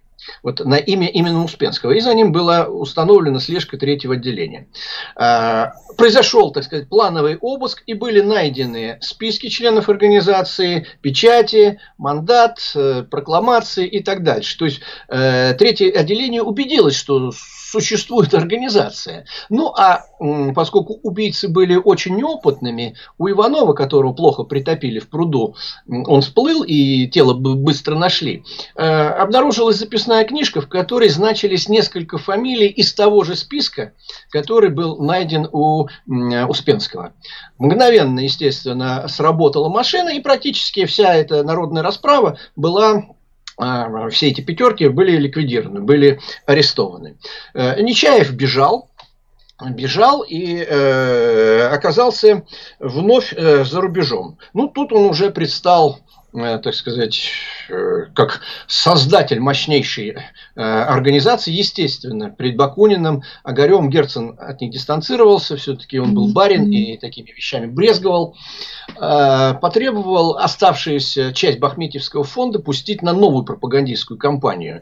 Ну, она носила уже совершенно какой-то мистификаторский характер. То есть там начали прокламации адресные к офицерству, дворянам, купечеству, мещанам, женщинам. Ну, прокламация экстремистского содержания для того, чтобы цель, так сказать, вызвать недовольство, адресное недовольство в этих слоях общества. Ну, каким образом там вызвать недовольство у дворян, офицеров и купечества? Ну, в общем, ребята зарапортовались. И эта прокламационная кампания... была, в общем-то, провальной. Она приобрела какой-то карикатурный характер. Ну, теперь пошла информация из России. Люди были арестованы. Пошла достоверная информация о том, как действовал Нечаев, что собой на самом деле представляла собой организация. Пошли подробности об убийстве. И в итоге это привело к разрыву Нечаева с Бакуниным и Огарёвым. А почему? Они не поверили в то, что Иванов был провокатором? Они не собирались идти так далеко. Все-таки это были люди, ну, это были интеллектуалы. Это были люди, ну, так скажем, старого воспитания, книжники, а вот эти вот террористические, левацкие, вульгарные методы Нечаева их, безусловно, отталкивали. Это было уже несовпадение психологических типов. Собственно говоря, для Нечаева они оказались пушечным мясом, которое нужно было использовать. Они не собирались идти так далеко. Он-то готов был уже убивать. Он уже был готов на все. Он прошел через огонь, воду, медные трубы, через убийство, через такое, что им и не снилось. И он их откровенно презирал. В этот момент он уже просто-напросто их использовал. Нужно было до конца вытянуть все, что только можно из них, и дальше действовать самостоятельно. Примерно такова была мотивация его действий. Ну, тем не менее, в рамках этой кампании прокламационной Бакунин перевел на русский язык манифест коммунистической партии Маркса и Энгельса. И именно тогда этот основополагающий документ коммунистического движения в рамках Нечаевского дела стал забрасываться через известные Нечаеву каналы в России, нелегально распространяться. Вот такая пикантная подробность, которую не любят вспоминать марксисты. Вот. При этом, что я уже завершаю, так сказать, рассказ о внешней канве Нечаевского дела. Тем временем в России состоялся суд над арестованными нечаевцами. Ну, как всегда, в условиях судебной реформы что произошло? Вначале они признали вину, дали подробные показания, а затем в условиях тюремного заключения оно было настолько либеральным, что просто диву даешься. Ну, например, там один заключенный нечаевец сошелся с заключенной Нечаевкой, она забеременела от него. Вот условия содержания в страшных царских тюрьмах. То есть они переговаривались, переписывались, у них были адвокаты. Пошел пересмотр показаний. Адвокатура либеральная сработала идеально, надо сказать. Материалы следствия были развалены в значительной мере. Слушайте, ну это тогда получается, что они были вписаны в какую-то общую канву, и все-таки какая-то связь с, ну, скажем, парамасонскими организациями была, потому что, ну а чего бы их либералы стали защищать, этих мокрушников? Дело в том, что, как бы вам сказать, сам-то Нечаев, конечно, понятно, как относился к либералам, но либералы всегда, ну, по крайней мере, левые либералы того времени, исходили из того, что террористы, экстремисты – это верные союзники, ну, или неверные, но полезные в борьбе против того политического режима, против которого борются и сами либералы. Не использовать их грешно. Надо сказать, что сама либеральная этика, конечно, была довольно эластичной. Они совершенно сознательно закрывали глаза на все эти мерзости, о которых я говорил, и готовы были представлять участников экстремистских организаций жертвами, людьми, ну, может быть, заблуждающимися, обманутыми, но по-любому искренними, руководствующими самыми благородными побуждениями, стремящимися служить интересам, ну, того, что они называли народом, хотя народа они, конечно, разумеется, как такового не знали. Ставка либералов на использование экстремистов – это константа. И она прослеживается, ну, практически вот с Нечаевского дела и все дальнейшее время непрерывно. Либералы организовывали массовые кампании в печати. Печать на 90% и даже больше была либеральной. Никакие цензурные ограничения здесь не работали. Дальше. Повторяю, террористам и потенциальным террористам и актуальным создавался ореол героев и мучеников. Мучеников за народную свободу. Естественно, если было нужно, находились денежные средства, укрывали на квартирах, доставали паспорта, переправляли за границу и так дальше. То есть, всегда была тесная спайка наиболее радикальной части революционеров и левых либералов. Это то, о чем не принято до сих пор писать и о чем хороших, добротных исследований нет. Но этой темой, безусловно, нужно заниматься. Вскроются очень интересные и любопытные вещи. Противников либералы, левые либералы, всегда видели только справа. Причем правую сторону абсолютно демонизировали, мифологизировали, просто считали какими-то извергами рода человеческого. Что же касается террористов, ну да, это может быть несколько заблуждающие люди, но ведь их довел до этого террористический режим. Самодержавный, азиатский, деспотичный и так далее. То есть шло полное оправдание. Но в итоге большинство отделалось, что называется, легким испугом, а участники убийства получили по 12 лет.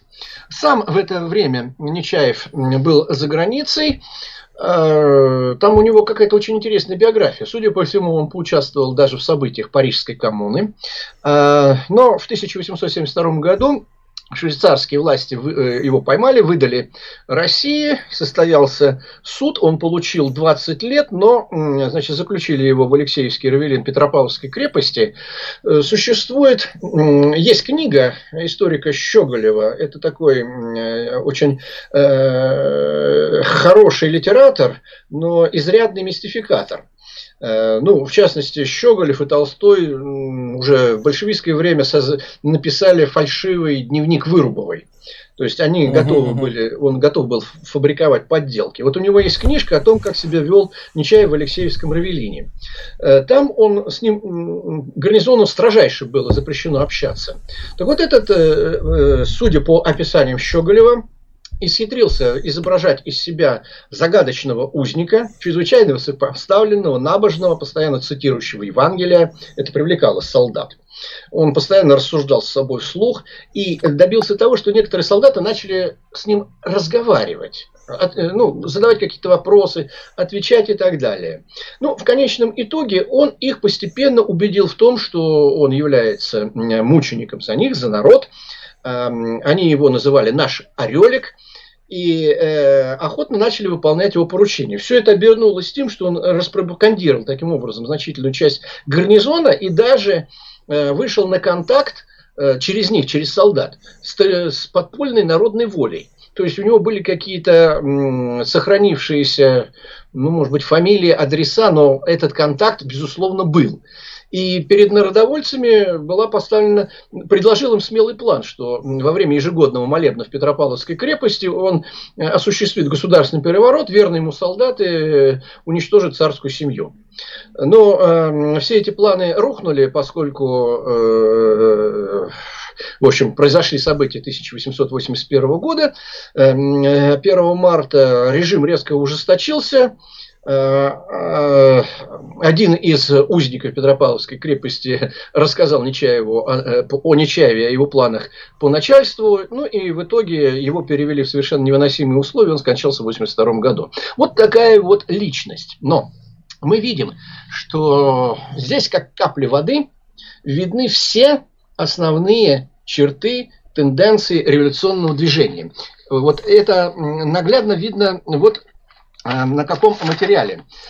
Как его воспринимали, скажем, народовольцы, землевольцы, последующие поколения революционеров. Значит, уже народовольцы, Желябовы, Перовский и так далее, начали создавать культ Нечаева.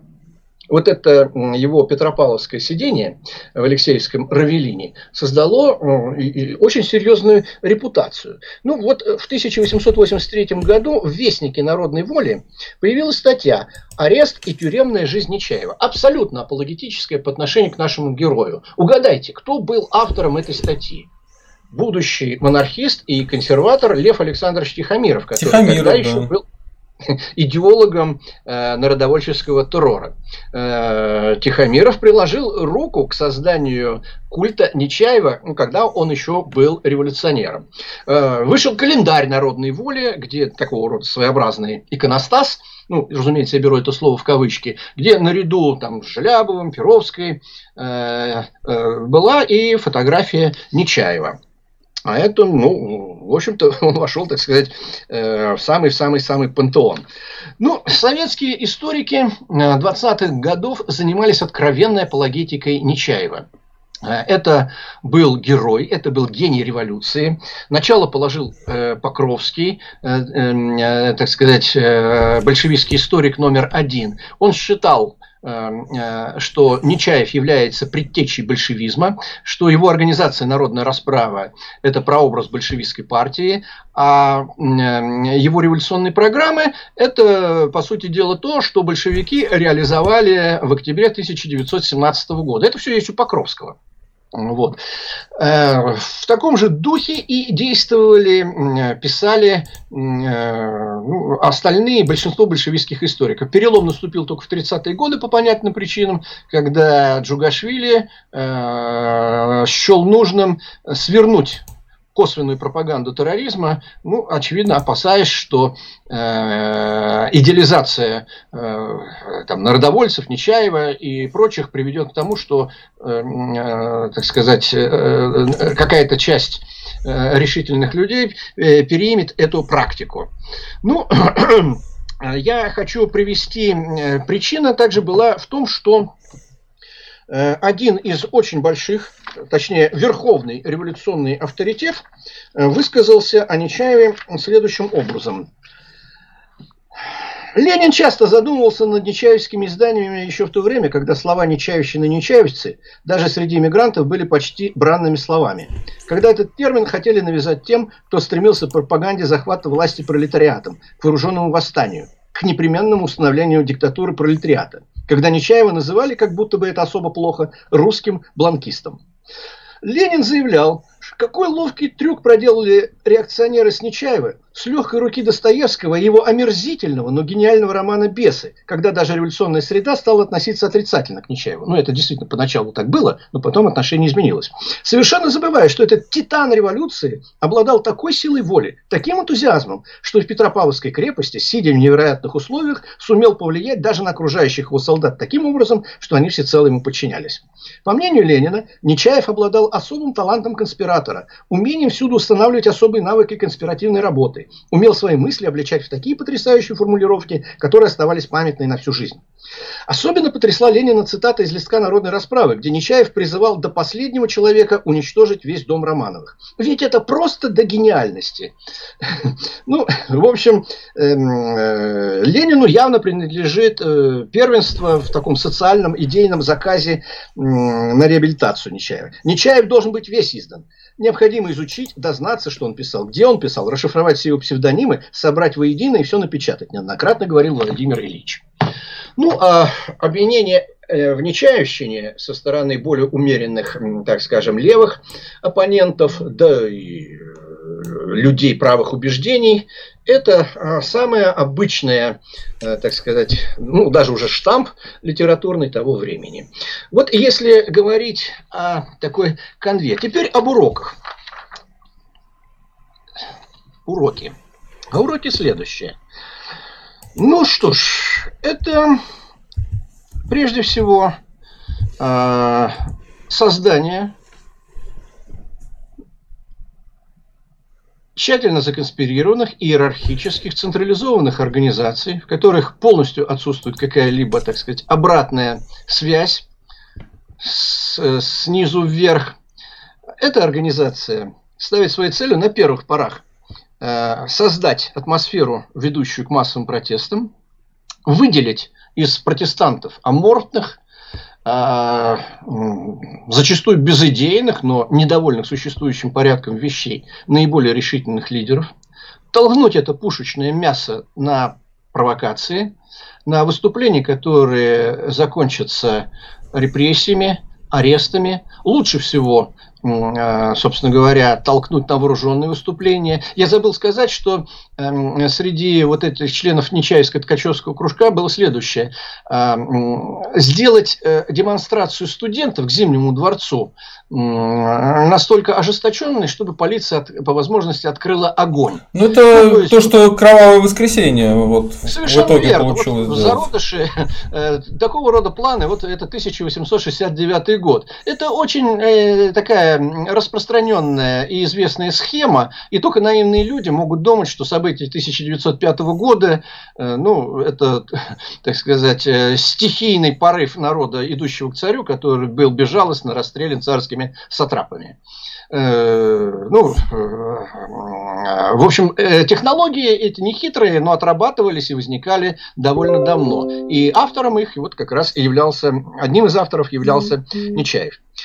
Ну, дальше. Главное вытолкнуть из, так сказать, нормального социума как можно большее количество людей. Они должны озлобиться, они должны маргинализоваться. Их не жаль. Но из этой массы пострадавших, озлобленных, арестованных, рано или поздно, а скорее рано, выделится такой решительный, настроенный, радикальный кадр, который готов будет на любые действия. Ну, вот эта технология четко прослеживается. Разумеется, в работе подобного рода, работа, беру в кавычки, допускаются любые средства. Обман, шантаж, сбор компромата, давление, использование комплексов, самолюбие, гордыни. Ну как же ты не можешь, как ты можешь оставаться в стороне от великого дела освобождения народа? Постыдись, все твои товарищи, все твои друзья уже, ну и так далее. То есть используется очень много таких психологических механизмов, особенно в работе с молодыми людьми, которые не сформировались, которые еще не социализировались и которые по разным причинам, ну, чувствуют какое-то отчуждение от, ну, от этой действительности. Это наиболее, конечно, важный для них контингент. Ну, вот эта кадровая и организационная работа сторона, я рассказал, это создание прежде всего тщательно законспирированных, централизованных организаций. Вот. Ну, отношение ко всем другим, к обществу. Либералы, как я сказал, это пушечное мясо, это те, кого нужно использовать по максимуму, прежде всего их материальные, информационные и прочие возможности, а потом безжалостно, так сказать, выкинуть на помойку.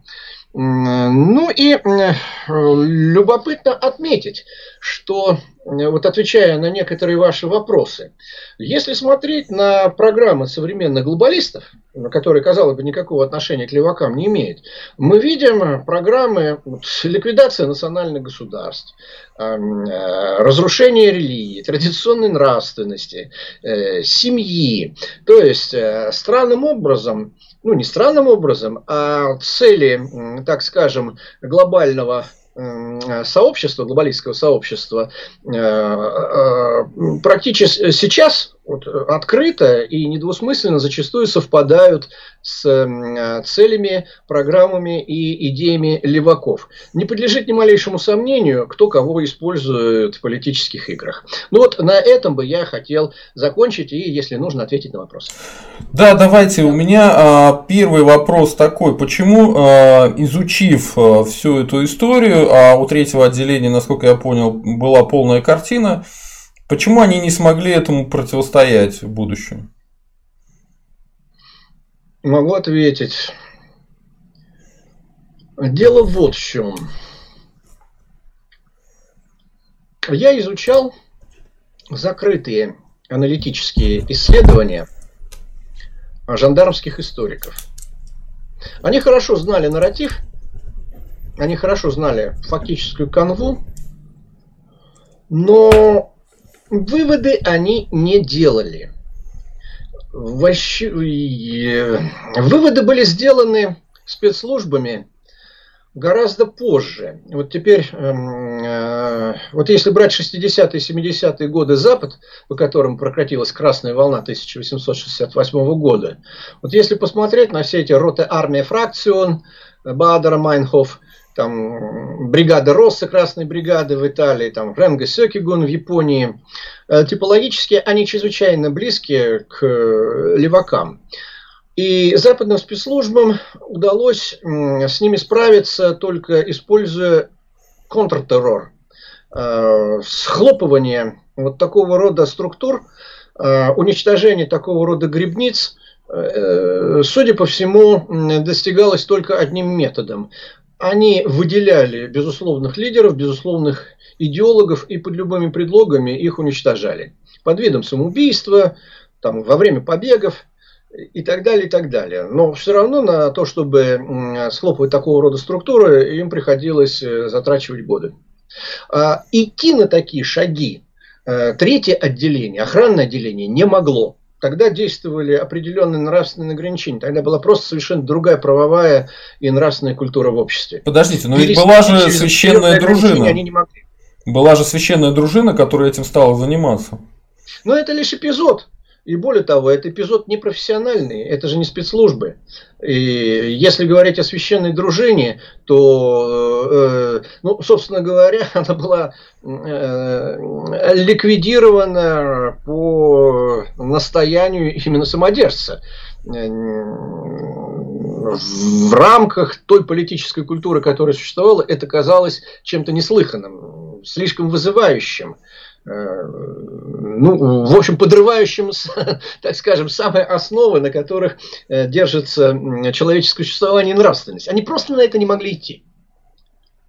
Угу. Я отвечаю так, как думаю, потому что никаких других причин объяснить вот подобного рода сдержанность при владении информацией я не могу.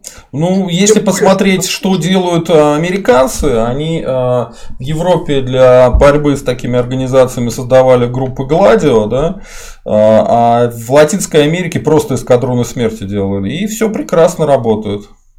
Верно, но, повторюсь, нравственная и политическая правовая культура дореволюционной России исключала подобного рода методы со стороны власти.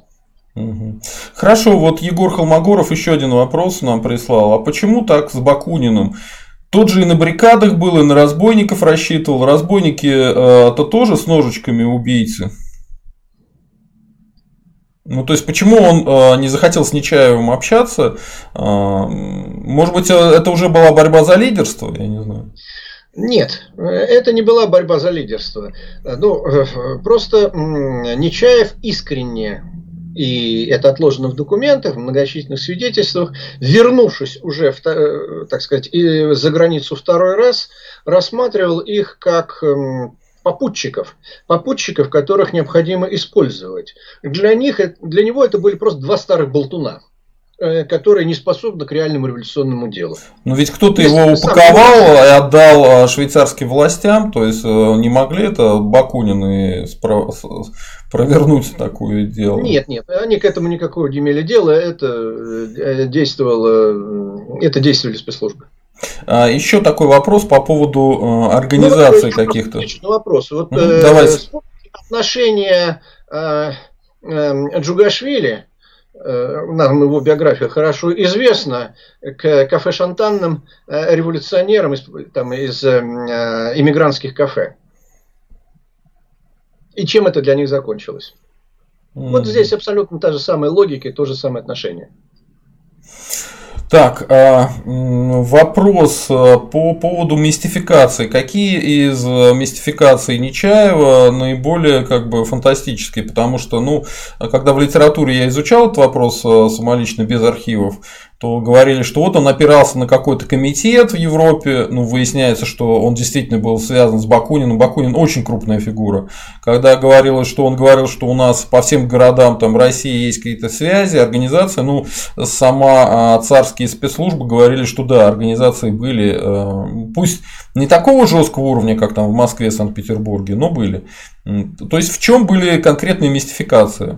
Например, уже будучи в Москве, работая в Петровско-Разумовской академии с аграриями, студентами, он едет в Санкт-Петербург, встречается с одним из своих былых сторонников Иваном Лихутиным, говорит ему, что он является представителем мощной революционной организации. Лихутин в этом сомневается. Он говорит: я не могу нарушать правила конспирации, можешь сам убедиться, поехав со мной в Москву, но ты при этом должен выступать как представитель комитета для моих товарищей. И Лихутин разыгрывает из себя представителя этого самого комитета. Это самая обычная практика. Или, скажем, ему были остро нужны деньги за границей. Среди питерских его соратников был некий Калачевский, адвокат, который когда-то был причастен к Каракозовскому делу. Человек состоятельный, но, тем не менее, сохранивший связи с подпольем, поддерживает дружеские отношения и так далее. Какую штуку с ним провернули по настоянию Нечаева. Значит, ему дали на хранение записную книжку Нечаева на одной из конспиративных квартир, куда он пошел. Он вышел, и тут его арестовал жандармский офицер. Учинил обыск, нашел книжку, вот эту записную. Дальше отпустил его на свободу после того, как тот дал вексель на 6 тысяч рублей. А этим жандармским офицером был какой-то... Жандармский офицер был переодетый сторонник Нечаева. Понятно. Ясненько. Вот знаете, я постоянно говорю, что леваки всегда лгут, а теперь я просто вижу фундаментальное научное подтверждение этому, что они, собственно говоря, не скрывают это, они считают, что это их метод, это метод борьбы, что они должны лгать, мистифицировать. И это как раз в порядке вещей. И пламенный образ Нечаева их вдохновляет. Вот берем взрыв управления ФСБ в приемные в Архангельске, который осуществил анархокоммунист Жлобицкий. Он ведь, его ник Нечаев, и Нечаев был одним из его, так скажем, небесных, с позволения сказать, вдохновителей.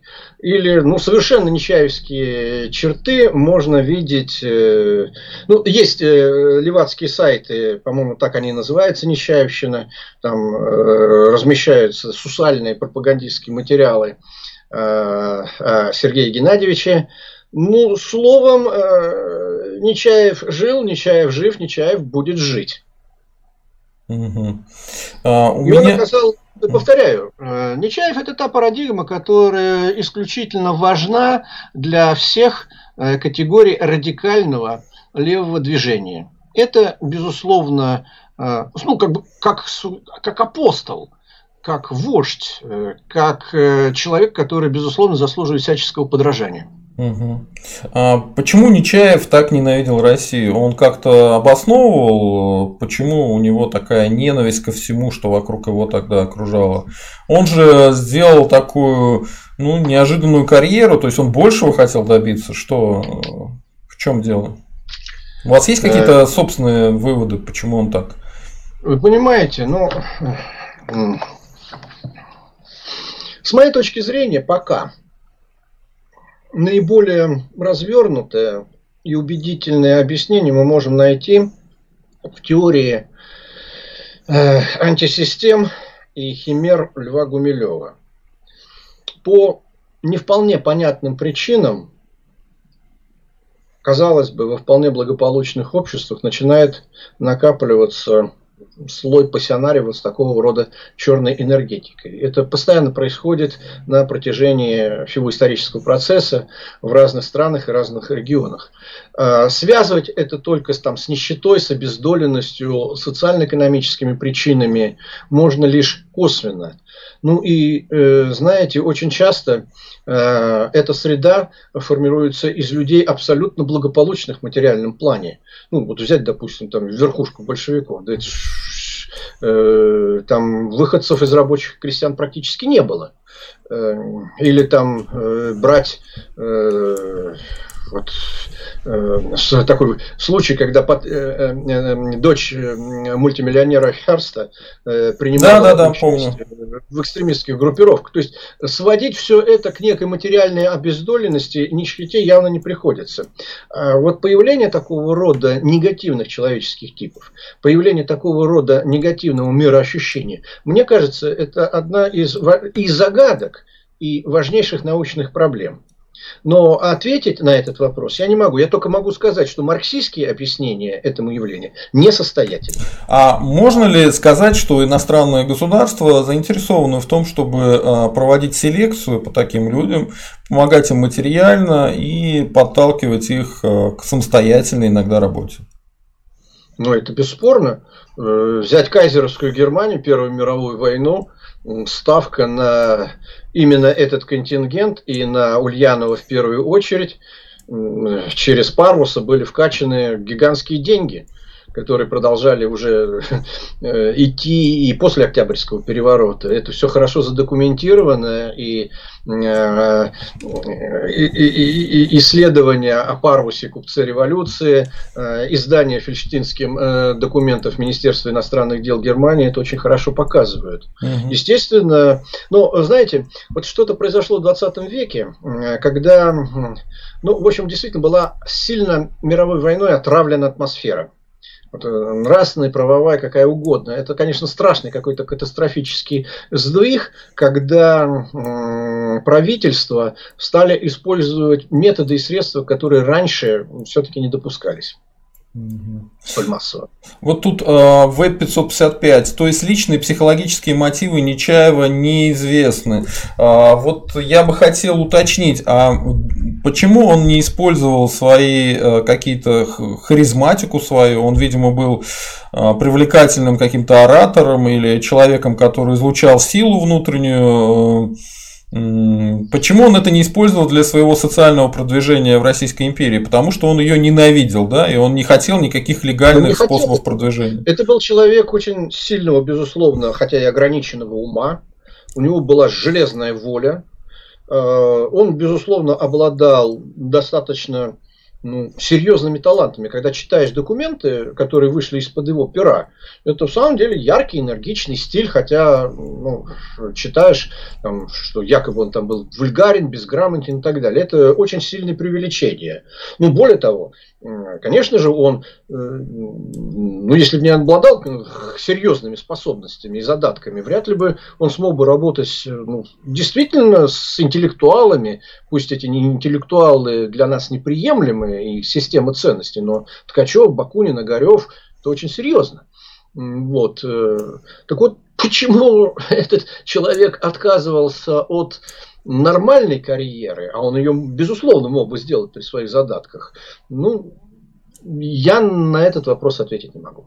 У меня еще вопрос такой по Тихомирову. Существует версия, что он был как-то связан с истеблишментом российским и чуть ли не был тайным агентом. И он как бы работал по левому движению. Вы насколько считаете, что это так? Либо вы приверженец официальной версии, что он сначала был левым террористом, да, а потом перешел на сторону охранителей? Ну, есть великолепное исследование Милевского-Репникова о Тихомирове.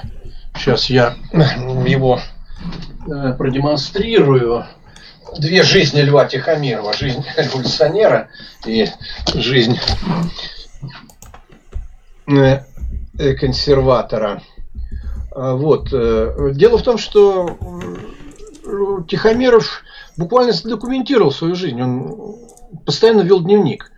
Дневник огромный, до сих пор не изданный. Изданы только незначительные фрагменты.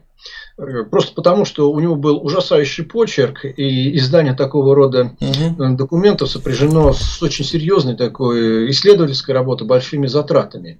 Но то, что вы называете официальной версией, ну, практически не расходится с тем, что ну, сам субъективно, так сказать, осознавал Тихомиров. Он действительно пережил серьезнейший духовный кризис, оказавшись за рубежом.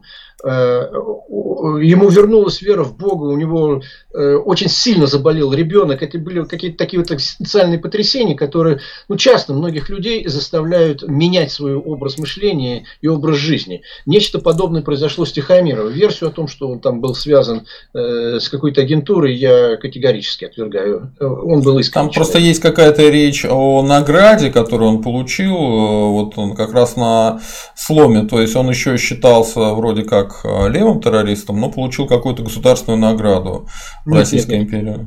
Нет, он получил золотую чернильницу, сколько я помню, но уже от Николая II, и уже будучи одним из действительно золотых перьев, так сказать, русского консервативного лагеря. То, что... Нет, я абсолютно исключаю эту версию. Тихомиров не тот человек, который бы шел на сотрудничество со спецслужбами. Собственно, условием возвращения в Россию было не просто его такое искреннее раскаяние в былых взглядов, но он категорически потребовал, чтобы у него не брали, он не даст никакой информации о своих прежних товарищах. И, судя по всему, он это жестко, это обещание, ну, точнее, вот принцип соблюдал. Это не всякого сомнения. В его поведении нет ничего от поведения, скажем, агента или провокатора. Ну, может быть, агент влияния – это совсем другой типаж человека. Ну, понимаете, все-таки вот возьмем пример Достоевского. Молодой Достоевский – это тоже крайний радикал, сторонник идей социализма. Ну, достаточно почитать его исповедальные страницы, там, дневники писателя. Он подробно описывает, как с ним произошел этот переворот, когда он пережил этот смертельный ужас, будучи уже, ожидая расстрела. Вот, а потом оказавшись на каторге. То есть, ну, действительно, есть достаточно многочисленные случаи, когда люди под воздействием каких-то вот таких вот очень серьезных внутренних, внешних кризисов, страха смерти, утраты ближних, оказываясь в крайне враждебной среде, на которую раньше рассчитывали, полностью меняют свое мировоззрение. Угу. А можете сказать, вот книга «Бесы», как сильно она ударила по революционному движению, и как удалось революционерам избавиться от этого влияния со временем? Вы знаете, к сожалению, «Бесы», конечно, не произвели тогда нужного воздействия. Катков Михаил Никифорович, который сделал все для того, чтобы создать целое направление русской литературы. Вот в «Русском вестнике» постоянно публиковались антинигилистические романы. Тургенев, «Отцы и дети», вот, «Бесы» Достоевского, произведения Крестовского и еще целый ряд других. Он просто, Катков, создатель этого жанра, он хотел, чтобы русская литература, Лесков на ножах, Писемский, я привожу фамилии очень серьезных авторов. Вот, казалось бы, все это сдавалось очень мощно, большими тиражами, но к тому моменту общество уже не воспринимало идеи, консерваторы были все-таки в меньшинстве. Я уже говорил о том, что большая часть журналов и газет того времени это были издания либеральные, никакая цензура не помогала.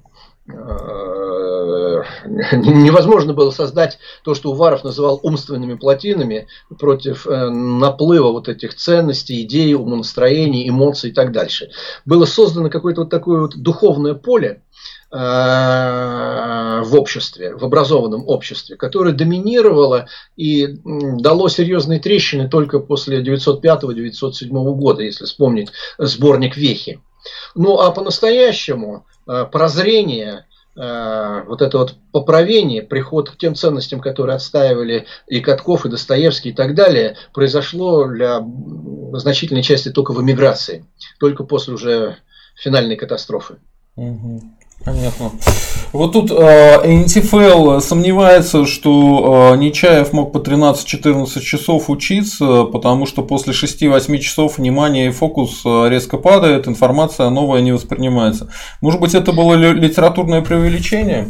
Я думаю, что у Нечаева действительно была и работоспособность очень большая, и учился. Другой вопрос, что он сознательно создавал такой образ одержимого человека, обладающего невероятными волевыми качествами, который может все время работать, читать, во что-то вникать. Ну, сохранилось множество свидетельств. Мы уже падаем с ног, мы валимся от усталости, мы засыпаем, а Нечаев, как ни в чем не бывало, там делает то-то, то-то, то-то и так дальше. Ну, конечно, это была такая сознательная модель поведения, эдакая рахметовщина, которую он следовал, и это был с его стороны тоже метод пропаганды, метод власти, метод влияния на тех, кто его окружает. Угу. Ну, в какой мере это было так, теперь уже поди установи. Но его ближайшее окружение воспринимало его именно таким образом. Костя Шумейко пишет: «Здравствуйте, Аркадий Юрьевич, студент из ИСТФАКа ВГУ. Вот нас смотрит ваш студент». Замечательно. Рад, Константин. Угу. Задавайте вопросы. Да. Так. Так. Я просто сейчас иду по вопросам зрителей уже, потому что мы постепенно заканчиваем. Да? Так. НСФЛ. Само левое движение с самого своего зарождения было заражено духом провокации и предательства. Об этом вот многие исследователи говорят. В том числе, мне кажется, можно отметить аспект того, что Достоевский не зря же назвал их бесами. То есть, вот эта ложь, основа, как основа пропаганды, готовность к убийствам, причем своих же людей, по ложным своим же обвинениям в качестве политической конкуренции. Это очень похоже, да. Ну, я тут могу проиллюстрировать вот чем. Конечно, Нечаевский процесс нанес очень сильный удар репутации революционного подполья и революционным экстремистам. Нужно было этот удар смикшировать. Поэтому в либеральной и в умеренной революционной среде Нечаев стал позиционироваться как некий монстр, полууголовный элемент, не имеющий никакого отношения к серьезному революционному движению. В общем, это, вот этот дискурс внедрялся, разделялся вот, революционерами начала 70-х годов, те, которые пришли на смену Нечаеву. Нечаевщина в их среде была таким жупелом. Они старались строить отношения, но это действительно факт, на отношениях доверительности, честности, отсутствия мистификации. Вот, их отталкивали, сознательно отталкивались от нечаевских методов. Но втянувшись в революционную борьбу с режимом, пройдя через аресты, часть из них, значительная часть, пришла к тому, что легитимировала образ Нечаева для себя. Втянувшись в конкретную такую политическую практику, перейдя к террористическим методам, начиная уже строить законспирированную организацию с оружием, с теми планами, которые подлежали очень серьезному наказанию, вплоть до смертной казни, они же, эти люди, которые начинали с отрицания нечаевщины, пришли к его апологетике. Это народовольцы. Ну, вот я говорю, что в их среде, по сути дела, возникло вначале какое-то снисходительно понимающее отношение к Нечаеву, а затем, по сути дела, они занялись его апологетикой.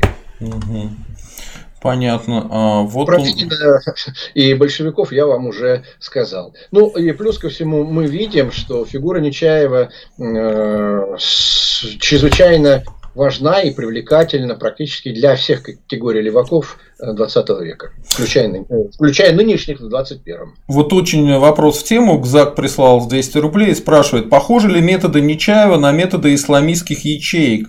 Живо ли дело Нечаева сегодня? Ну, исламизм это несколько другое, конечно. Все-таки это... религиозный фундаментализм, религиозный экстремизм. У него не скажите, они занимаются примерно тем же. Они находят людей, которые социально изолированы, у которых мало социальных, сексуальных контактов. Они их обрабатывают, дают деньги, дают наркотики, кого-то шантажируют, обманывают. И вот все, что вы про Нечаева рассказывали, прямо один в один. Да, но у Нечаева, видите ли, в отличие от исламистов, как и у большинства леваков, прям так скажем, другие идеалы, которые они стараются последовательно реализовать. Собственно, они это никогда не скрывают. Уничтожение частной собственности, государства, семьи, религии, связанной с культурно-исторической традицией и так далее. Все-таки, если говорить о о социальной проекции исламизма, этого там у них нет. Многие начали писать в комментариях, что как так Иван Иванович Иванов, и не было ли это какая-то странная фигура подставная, не был ли он реально провокатором. На эту тему что-то в архивах есть, он реальная фигура? Как так получилось, что Иван Иванович Иванов? Это единомышленник Нечаева, безусловно. Это один из тех, кого он вел в свое ближайшее окружение. То есть, он прошел определенные ступени революционной инициации. Но другой вопрос, что он, обладая, вероятно, скверным, желчным, неуживчивым характером, начал выступать против самого Нечаева. А это уже все. Ты разрушаешь организацию, ты разрушаешь дисциплину. А почему он его не мог просто выгнать и все? Нельзя. Понимаете, здесь ведь добиваются абсолютно полного единомыслия. Организация – это зародыш будущего общества. Организация – это некое подобие той общины, которая должна распространиться на весь мир. И тот, кто тебе не подчиняется, тот, кто впадает в неподчинение и в ренегатство, это враг, который куда страшнее, чем, предположим, там царские сатрапы. Отношение к тем, кто проявляет непокорство в своей среде, это характерная черта сообществ такого рода. Вот известный случай, когда, допустим, у леваков современных 20 века неоднократно отступники вот такого рода точно так же подвергались смертной казни. Угу. Это, кстати, помогает организации создаваться, это клятва кровью. А сам Нечаев, он принимал участие в убийстве, он физически... Да, именно он задушил Иванова, у него на всю жизнь, до конца жизни страшные шрамы были на пальцах, поскольку Иванов кусался. Все дело было в полной темноте, они лупили, причем попадали друг по другу. Убивать-то не умели, еще не выработалась, так сказать, там указ, которые пеклись. Вот спрашивает NTFL, а почему дали сбежать Нечаеву? Может быть, он был готов к этому, у него были документы поддельные, и он по первому сигналу свалил? Как так получилось, что он смог сбежать? Ну, сколько я помню, он, собственно, и планировал поехать в Петербург, и известия об арестах его застали в дороге. Ну, а дальше уже дело было, так сказать. То есть, это совпадение просто, что это когда совпадение. Аресты были, понятно. Угу. Так. Так.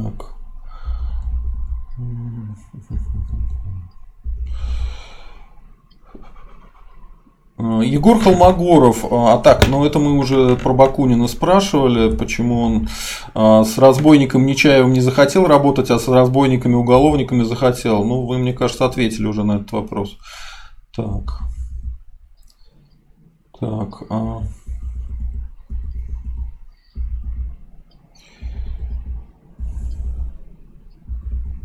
Вопрос к... Аркадию Юрьевичу, а как к Нечаеву относились другие известные революционеры? Есть ли какие-то данные по этой теме? Сталкивались ли вы в культурной среде с любителями Нечаева и защитниками террора? Ну, по Ленину были цитаты у нас, по Бакунину были цитаты. Я могу, собственно, несколько цитат такого яркого рода привести, если речь идет об известных революционерах. Ну, пока Бакунин одно время просто восторгался, давал ему восторженные характеристики: мой тигренок, мой молодой друг и так дальше. Но, скажем, Ткачёв всю жизнь занимался такой апологетикой нечаевских методов. Нигде у него нет осуждения. Вот, дальше, сейчас, про Льва Тихомирова я уже сказал. Есть очень интересные выдержки, ну, примерно, вот я сейчас Покровского процитирую, значит, Покровского. Программа революционных действий, вышедшая из кружка Ткачёва и Нечаева, содержала в себе план назначенной революции, который реализовался почти буква в букву 25 октября старого стиля 1917 года.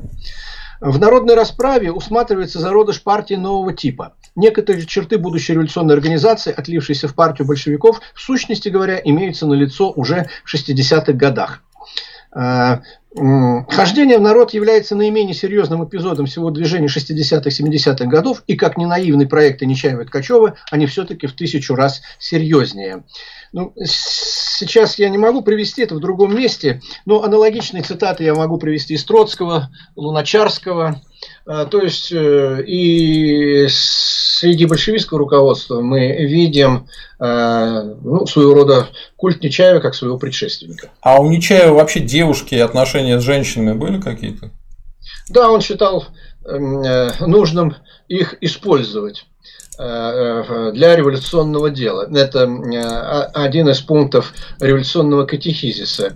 Ну, в любом случае, так скажем, соблазнение девушки в интересах революции – это абсолютно естественно и нормально. Угу. Антисоветчик.ру. Как Аркадий Юрьевич относится к работам по исследованию террора А. Гейфмана? Анны Гейфман? Да. Ну, это серьезные достаточно работы, в которых приведено очень много такого эмпирического материала. Правда, она говорит о более позднем периоде, она говорит прежде всего об эсерах, об анархистах-максималистах и так далее. Ну, там любопытно ее подсчеты жертв революционного террора с начала 20 века. Это не менее 20 тысяч человек. То есть, красный террор, который последовал после 1917 года, был абсолютно не случайно. Он был подготовлен, были подготовлены кадры убийц, людей, которые бестрепетно отправляли на тот свет и политических противников, и, так сказать, слегка причастных или недовольных. И, ну, то есть, существовала достаточно огромная, целая машина, целый пласт, целая антисистема, которая великолепно, в кавычках, проявила себя уже после октября 1917 года. Были подготовленные кадры, которые, конечно же, составили действующую гвардию Красного террора. Угу. Еще раз, антисоветчик.ру. Что Аркадий Юрьевич может сказать по отношению к внутренней политике Франко? Есть ли необходимость жесткого подавления террора? Как менялась тактика борьбы с Нечаевым в России с середины 19 века и далее? Мы частично этот вопрос затронули, поэтому можно конспективно. Насчет Франко, в принципе, Франко действовал... Франко действовал так, как, в общем-то, действовали уже западные политики, поставленные перед фактом. Октябрь 1917 года в России возник такой режим, который, разумеется, повторить у себя никто не хотел. И уже даже немецкие социал-демократы совершенно безжалостно дают санкцию на расправу с Липкнехтом и Люксембург. Подавляется Баварская республика, подавляется Венгерская. Соответственно, такая же судьба ждала испанскую революцию, потому что, уже появился опыт, повторяю. Те морально-психологические барьеры, которые существовали до 1917 года у представителей, так скажем, спецслужб, того аппарата, который должен бороться с террористами и экстремистами, эти барьеры исчезли. Угу. Это я называю так. Атмосфера в мире после 1917 года непоправимо отравлена. Мне кажется, это все правильно для 20 века, для 21 века почему-то это уже все не работает, судя по всему. В той же Испании левые движения поднимают голову, леваки именно в США, и уже такого жесткого противодействия они не встречают. Видите ли, знание о том, что такое действие этих антисистем, у нас большей частью книжное. Угу. И просто уходят носители того опыта из жизни, который бы ориентировал бы, допустим, на те же самые методы, которые использовались уже после 1917 года. Что ж, мир становится рыхлым, дряблым, как говорят православные, апостасийным.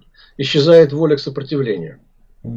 Вандер В. Это наш постоянный зритель, Виктор Будусов и эксперт. Вопрос господину Минакову. Каких бы писателей начала 20 века вы бы выделили, которые писали более или менее политически нейтрально, к примеру, о Николае II?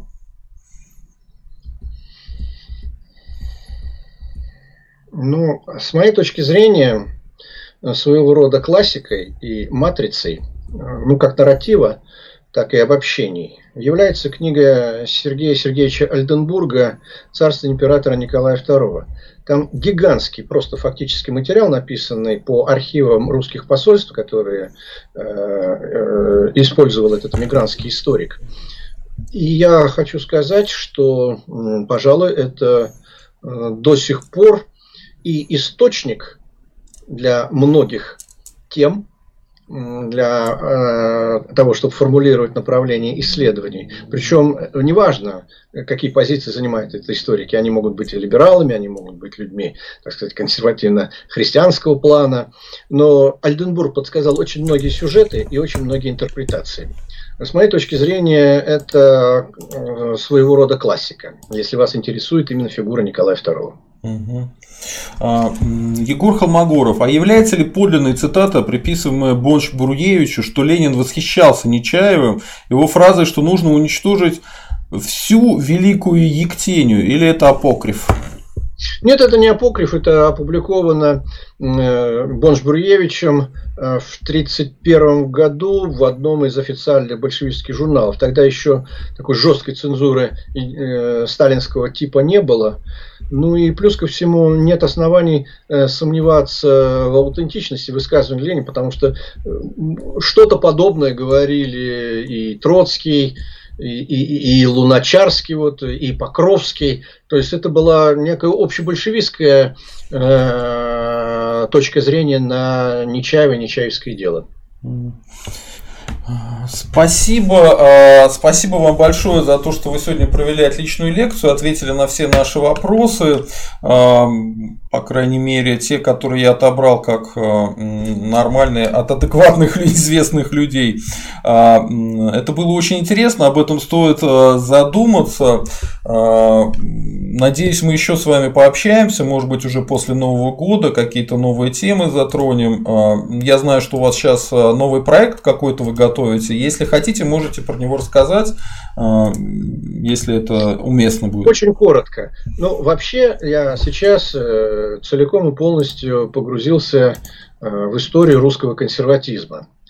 И если кого-то из слушателей заинтересуют подробные рассказы, ну или краткие, яркие, в зависимости от прихотей почтенной публики, я могу сделать цикл вот такого рода передач, ну, начиная от Карамзина, Державина, Шишкова, Ростовчина, это родоначальники, основоположники русского консерватизма, ну и заканчивая там, Солженицыным, Шафаревичем. О ныне живущих говорить не буду, вот, хотя подчеркну, что представители современного русского консерватизма, безусловно, являются очень интересными и достойными фигурами во всех смыслах, в том числе и для тех историков, которые будут заниматься ими в будущем. Спасибо вам большое. Сегодня у нас был Аркадий Юрьевич Минаков, историк, русский консерватор. И сегодня мы рассказали про конкретно левое течение, про Нечаева. И частично затронули Ткачева и поотвечали на вопросы, связанные с левацкими революционными, там, террористическими организациями. Ну, мне кажется, нам всем стоит задуматься, что делать и как не допустить второго прихода опять этих революций, потому что по всему миру я лично вижу усиление, скажем так, левацких террористических организаций. У них какое-то второе издание началось. Вот. А русским это ничего хорошего не обещает. Спасибо большое. Спасибо большое всем, кто нам смотрел. Подписываемся на канал, ставим лайки, пишем комментарии. Становимся спонсорами канала, чтобы поддержать нас. И пишите в комментариях уже под видео, хотите ли вы, чтобы, вот, может быть, серию передач, таких мини-портретов деятелей русского консерватизма мы на нашем канале предоставили. Потому что я бы это воспринял, наверное, как рекламу вашей будущей работы. Спасибо, Сергей. Спасибо всем, кто задал вопросы. Егор Станиславович, большое спасибо. Спасибо, всем счастливо, всем пока, слава России, русские вперед!